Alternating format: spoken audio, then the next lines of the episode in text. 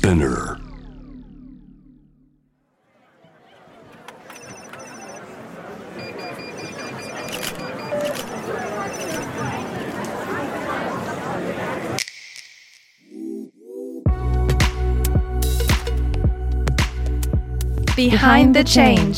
社会に変化をもたらしているリーダーたちの活動の裏にあるモチベーション葛藤取材記事や SNS の文字数内にはまとまらない思いとここだけのお話とは？活動してて本当はどうなの？世の中をベターにするために行動しているゲストとともに綺麗事だけではないリアルな裏話をお届けします。ぜひこのポッドキャストを聞いている皆さんも疑問に思っていることや社会活動についての質問などあれば Behind the Change の公式インスタグラム Behind underbar the underbar change をフォローしてご意見ご相談たくさんいただければと思います。また面白いと感じていただいた方はぜひこちらのポッドキャストを SNS でシェアしたりあと5つ星の評価もお忘れなくよろしくお願いします。モナです。レイです。オフ会ナンバー3 3はい。始まりました。始まりました。オフ会はいつもね、まあ、もちろんゲストも楽しいんだけどなんか楽しいよね楽しいね。結構さ、うん思ってることをわーって全部話せるからそう。で、あんまりね、なんか、ものはわかんないけど、私日本語でこういう話めったにしないから、結構ね、オフ会の収録に向けて、すごい日本語の勉強してる。 Japanese lesson Japane se lesson になるんだよね。えそれはああの用語とかってことかな？そう。なんか英語で社会問題とかの話するのは、もう学生時代から慣れてるけど、うんうん。日本語だと全然ボキャブラリーもし違うしさ、同じくかも、うん、でカタカナ日本語なるべく使いたくないけど漢字のなんかね日本語のアクティビズム用語って本当に漢字5個ぐらいセットになって一つの単語になってるから。そうだね。わかる。なんかそのちょっとしたさあのん？辞書みたいなの作りたいね。いや欲しい欲しい。Behind the Change 辞書。やめ今までも面白い言葉出てたじゃんゲストと話してて、ねうん。あのいやちょっとこれは本当の言葉じゃないけど今パッと思いついたのがエリさんの回でさ、うん。第1回のサステナギャングとかああれは入れた。あれは言葉なのか？わかんないけど。そういうなんかでもそうだね。日本あのカタカナにするのは簡単だけど日本語にやこれから訳していく必要がある言葉とかもあるからね。そうだねねやっぱり日本語にさすることでその日本の社会とか日本の歴史をちゃんと反映させた言葉が生まれるってわけじゃん。カタカナだとやっぱりちょっと距離感が生まれちゃうっていうかさ、やっぱりそのなんだろうカタカナの使い道みたいなところに行くけど、やっぱりその海外の言葉をそのまんまカタカナ化するだけだと人によってはね日本に当てはまらないんじゃないかなとか、かいこれ海外の考え方だよねとかそういう距離感が生まれちゃうんだなっていうのをそうだね。思う思う。ただしね逆もあるけどね、うん。あの日本語に無理やりしちゃうと元のムーブメントの思いが伝わらないみたいな。あるね。あと硬くなりすぎちゃうっていうかさ、うん。なんかそれこそ読みにくいからうん。アクセスしにくい言葉になっちゃうみたいなのもあるよね。でもそれは私たちだけなのかな？漢字苦手的なわかんないけどかもしれな？い 他の人もそうなのかな？ね。どっちなんだろう？でも例えばさ私はビーガン、まあ、V だからヴィーガンかな、ん。ヴィーガンの方が菜食主義とか。え菜食主義っていうの？えですよね。と言ってスタッフを見る、えー。あベジタリアニズムって書いてあるけどまあビーガンとも。うん。あのはいはい。でも菜食ってだからビーガンって食だけじゃないじゃん、っうん、ていうまあ話をねアンナさんもしてたけどあのライフスタイルとして。着る服とか使う化そう粧そうそう品とかねそう。動物を摂取しないっていうことは食べるだけじゃないから、うん。まあ、そういう意味では例えばここはカタカナの方がいいんじゃね？みたいな感じがするから、まあまあまああの勉強熱心なレイちゃんありがとうございます。いや漢字が読めないレイちゃん 私もそういうことよくあります。ドキドキします。はい。ね、まあということでビーガニズムビビーガニズムビーガニズムは今回アンナさんがうん。初めて本当にこう、えー、ビハンドチェンジとしては初めてテーマとねなったし、うん。あとアスカさんのお話とかはねあの広告事業とかそういうところで使われるニュアンス言葉とか、うん。バイアスとかうん。そういう話はねやっぱりいろんなところに関わることだけどじっくり話したことはあまりなかったかもしれない。そうだよね。なんかその視点でそれこそその社会課題とか社会問題考えることっていうのも重要だよね。こうどういう情報を吸収してるかとかさ、うん。広告だったり CM だったりニュースだったり、うん。なんだろう？どういう価値観が植え付けられているのかみたいなのを考えながら情報を吸収していくと、うん。また物の見方がガラッて変わるしさ。それはなんかさ前のオフ会で話したアンラーン、アンラーンね。学びほどくっていうのも同じだよね、うん。だって気づかないうちに広告ってさ私たちの世界を作ってるじゃん、うん。もうそれがね普通になってるけどそうじゃないかもってこう学びほほぐすっうん、ていうのはなかなか難しいよね。難しいようん、ね。だからそういうバイアスそれはまで私たちの中のバイアスもだし、広告作ってる人のバイアス、まあうん。今までね男性社会で男性が女性のために作った広告ってなんか違和感あるものも多いし、うんあるね。やっぱいろんな当事者いろんな、えーまあ、ダイバーシティを大事にしないとだんだんだんだん広告っていうものが響かなくなってくるのかな。ん、うん、うん。うんまあそのね時代によって価値観も変わるし、うん特に今はねなんだろういろんな人がインクルードされてるっていうのがもっとこうそれがスタンダードになってきてるからさ、うん。今更こう一つの形のだけの人を見せるとか、うんうんそういうことやってるとえまだ？みたいなね。なるよね。なるよあれ？ってなっちゃうから、まあ時代っていうと本当だから昔の広告とか見ると面白いよね。うん、なんかいろんな意味でねなんかそのジェンダーだけとかじゃないけど例えばさ昔はあのタバコが健康にいいってさいう時代もあったじゃん。でなんか妊婦さんがタバコ吸った方がいいよ的な広告とかさ見るといやなんかその時はその時のリアリティがあったけどじゃあ今リアリティと思ってるものの何が本当は違うんだとかさなんか考えちゃう。ね50年後とかさ、うん。私ともなんかおばあちゃんになった時おばあにはねちゃんでいっちゃん。おばあちゃんもなちゃん なった時にはねひ孫とかに「え？おばあちゃんの時代そんなだったの?」とそう。か言われること絶対あるもんね。なんだろうね今のもので言われそうなものって。いやそれこそさなんかヴィーガンとか,、まあそうだね。もっと一般化してたらうん。おばあちゃんウインナー食べてたのみみんな。たいな健康だと思ってたのみたいな。思ってたのみたいな。ね なりそうじゃない？え牛乳飲んでたでも牛乳うそうだよね。キャンペーン的にさ、あのカルシウムね。海外のそう God Milk っていうキャンペーンとか、どんどん牛乳飲めって言われてるけどだんだんなんかその健康なのっていうのは変わってきてるからね。そうだよね。学びほぐしてお学びります。ほぐしてまあ時代のカルチャーはなんかそれを知った上で吸収するのは面面白いしね、面白いし、うん。なんかちょっと話変わるとさ今久しぶりに漫画を読んでて。久しぶりなんだ。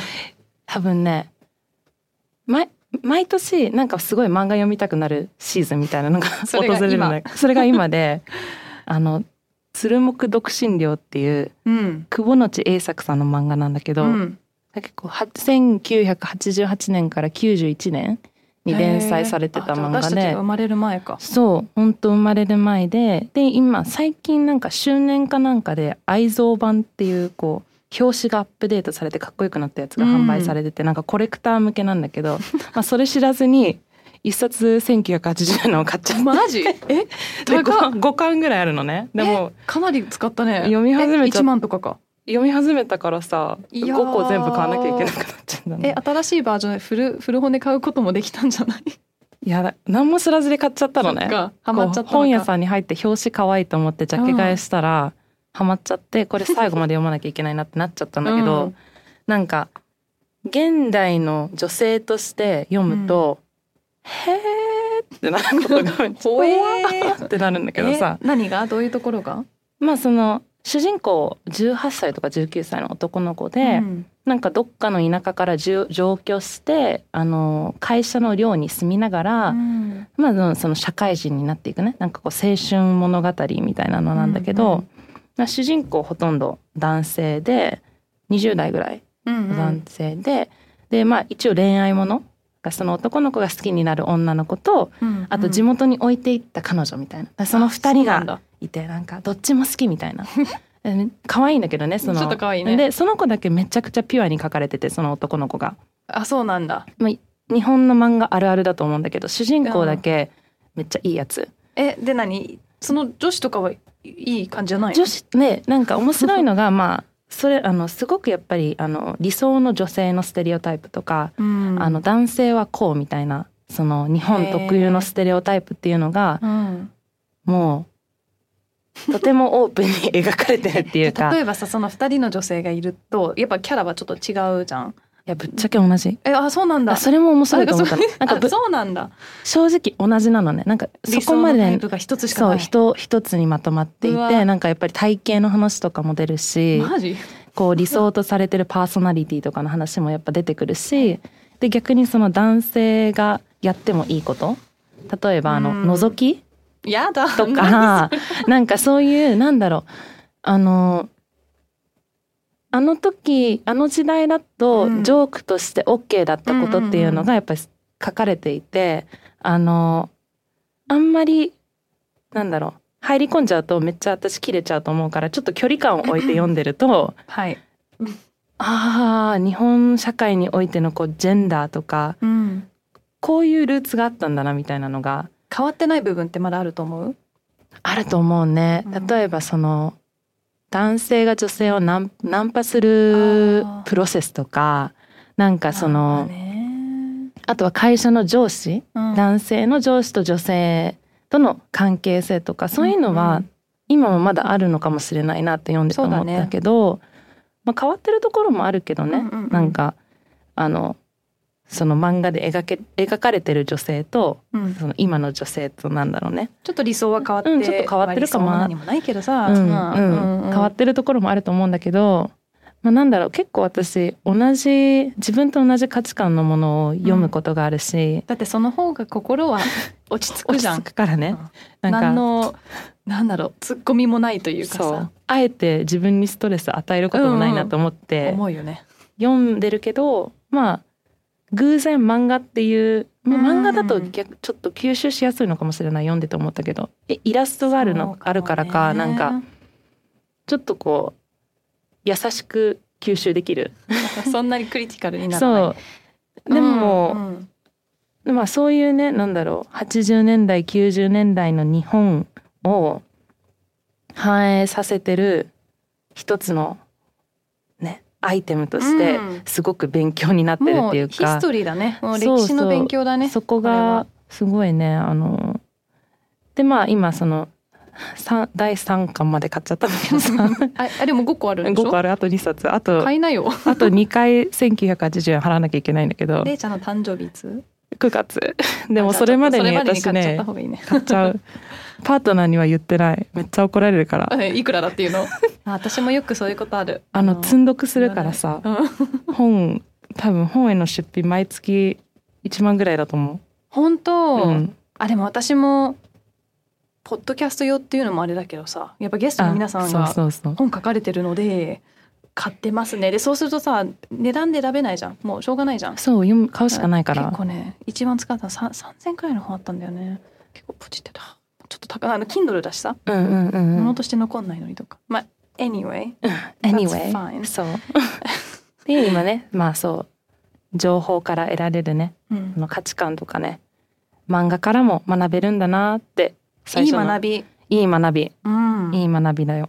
私は最近お金かけた本はこれはポッドキャスト用ではなかったんだけどなんか漫画読んでるれいちゃんに比べるとすごいなんか真面目なやつになっちゃうんだけどえっとねこの本のタイトルが「利他とは何か」利他ってあのうん。利用の利ねにうんうん。他人ね、他人のためのまあなんだっけな英語だと利他はと Altruism？altruism か。ううんん、 altruism だね。その、うん、まあ、他の人、自分を犠牲にしても、今ここね、あの定義としては、自分を犠牲にしても他人の利益を図ること。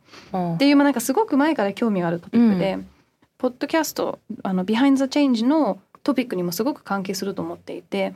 なんで人は他の人のために何かをするのか。うんというのも、例えば。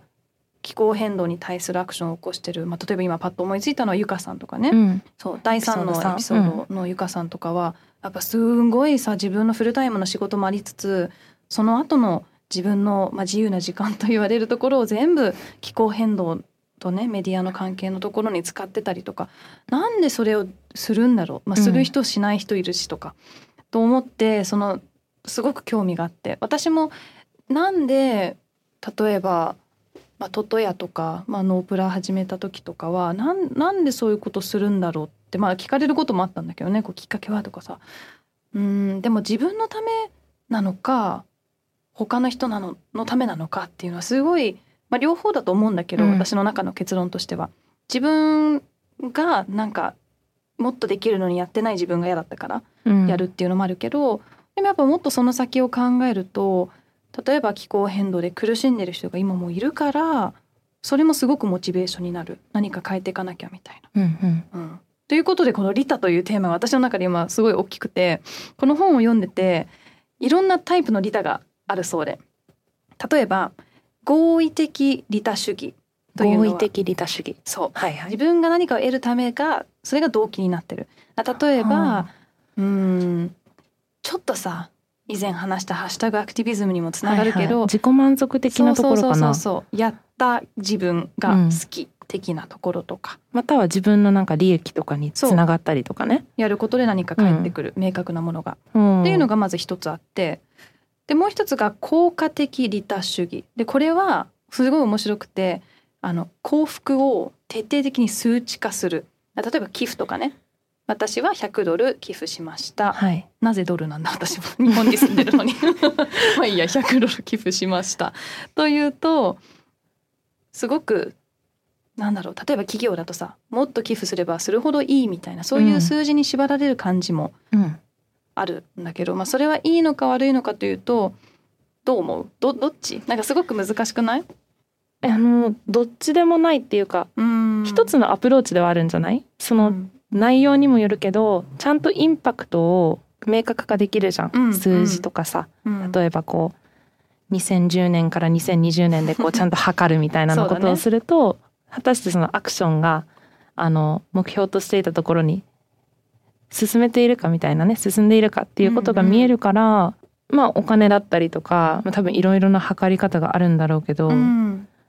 ありだとは思うけどそれでまとめられない何かっていうのもあるんじゃないかなっていうかね。んんそうだよね。うん。例えばさどこかの国に教科書何千本送ったっていうのは数字で測れるけどその後本当に学べた人がいてその学びがあったからこそ例えば大学に行けてうん。とかそういうところまで測らなかったらさ意味がないとそうだよかね。ね。うん、インパクトってどういうとこどこにインパクトなんだろう？みたいな、うん。その100ドルがインパクトなのかその後一人でも人生が変わったみたいなポジティブな例があるのがインパクトなのかとかうん。でもそうだね。良くも悪くもない的うん。な感じ多分一つの手段ではあるけど、うん。その数字にとらわれすぎるとそれこそ教科書の例でいくとちゃんと活用されているのかとか、うんうん。その長期的なさなんか持続するっていう面で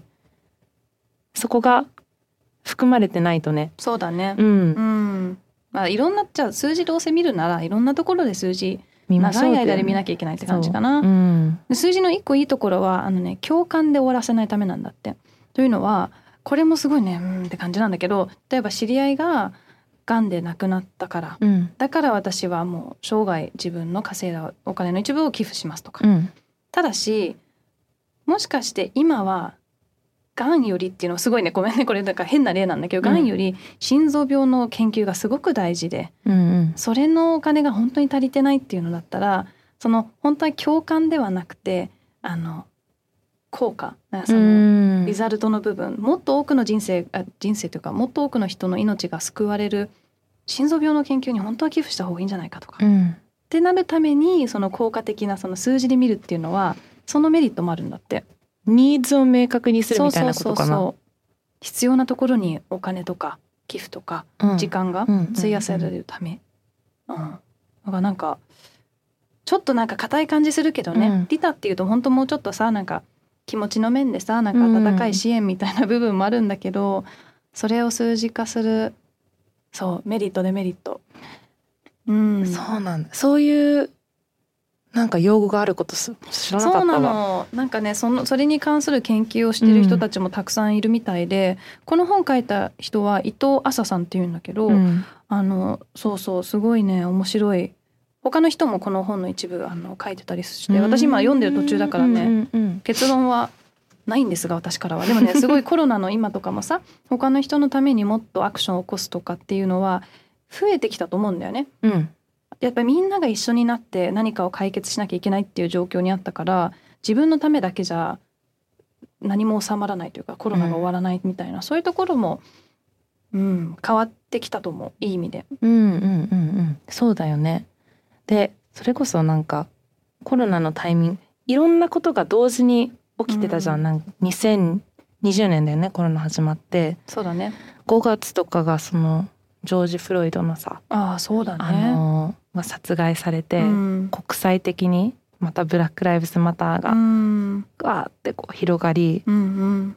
まさか日本でもそうだね。ねあのプロテストがあるとは思ってなかったし、うん。そこからだんだんいろいろなねプロジェクトがなんか国内でうん、生まれ始めてたし、プラスもう常にアクションを起こしてた人にスポットライトが行くようになったっていうかさ、そのタイミングでもあるから本当にこの23年で一気になんだろう社会活動とか、うん。まあ他他の人のためにとかコミュニティのために何をするのかっていうのがこ日本の中ですごく重要視されるようになってきたからさ。そうだよね。本当に変わるもんなんだよねでもね、うん。いい意味で言うとよく安心したちょっとだけコロナがあってみんながちょっといい方に向かってる？まあコロナがあってって言うとあれだけど、まあね。その社会が変わるタイミングをうん、見れてるっていうか、ななんか、うんうん。めったにないと思うんだよね。あそこまで大きな出来事があって、うん。そこからもういろんな問題がこうなんか蓋開けパンドラの箱みたいにさ「うんうんうん。え？みたいになってみんな無視できない状態に入ったから、うんうん、そこからのなんかそれで止まるんじゃなくてちゃんと問題視してう、ん。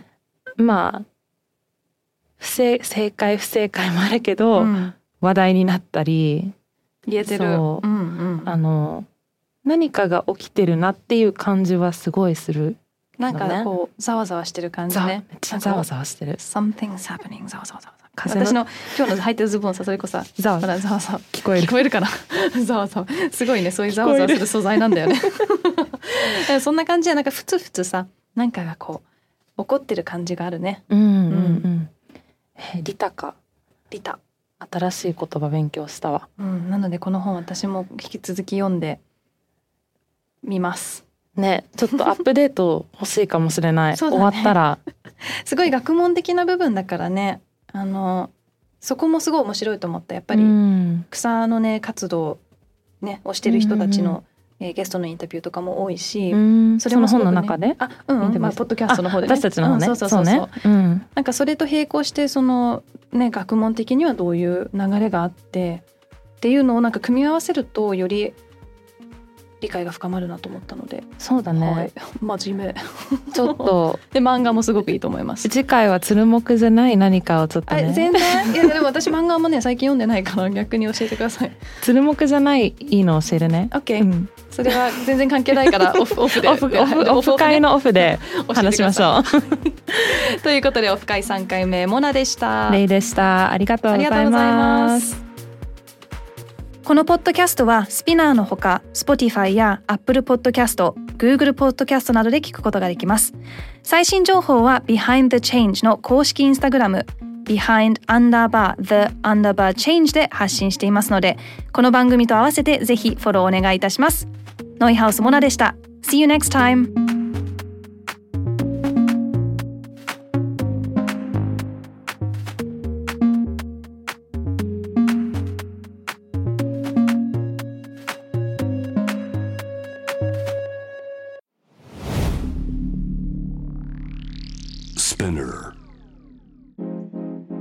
界で今起きていることをおよそ4分でチェックしましょう。ケリーアンです。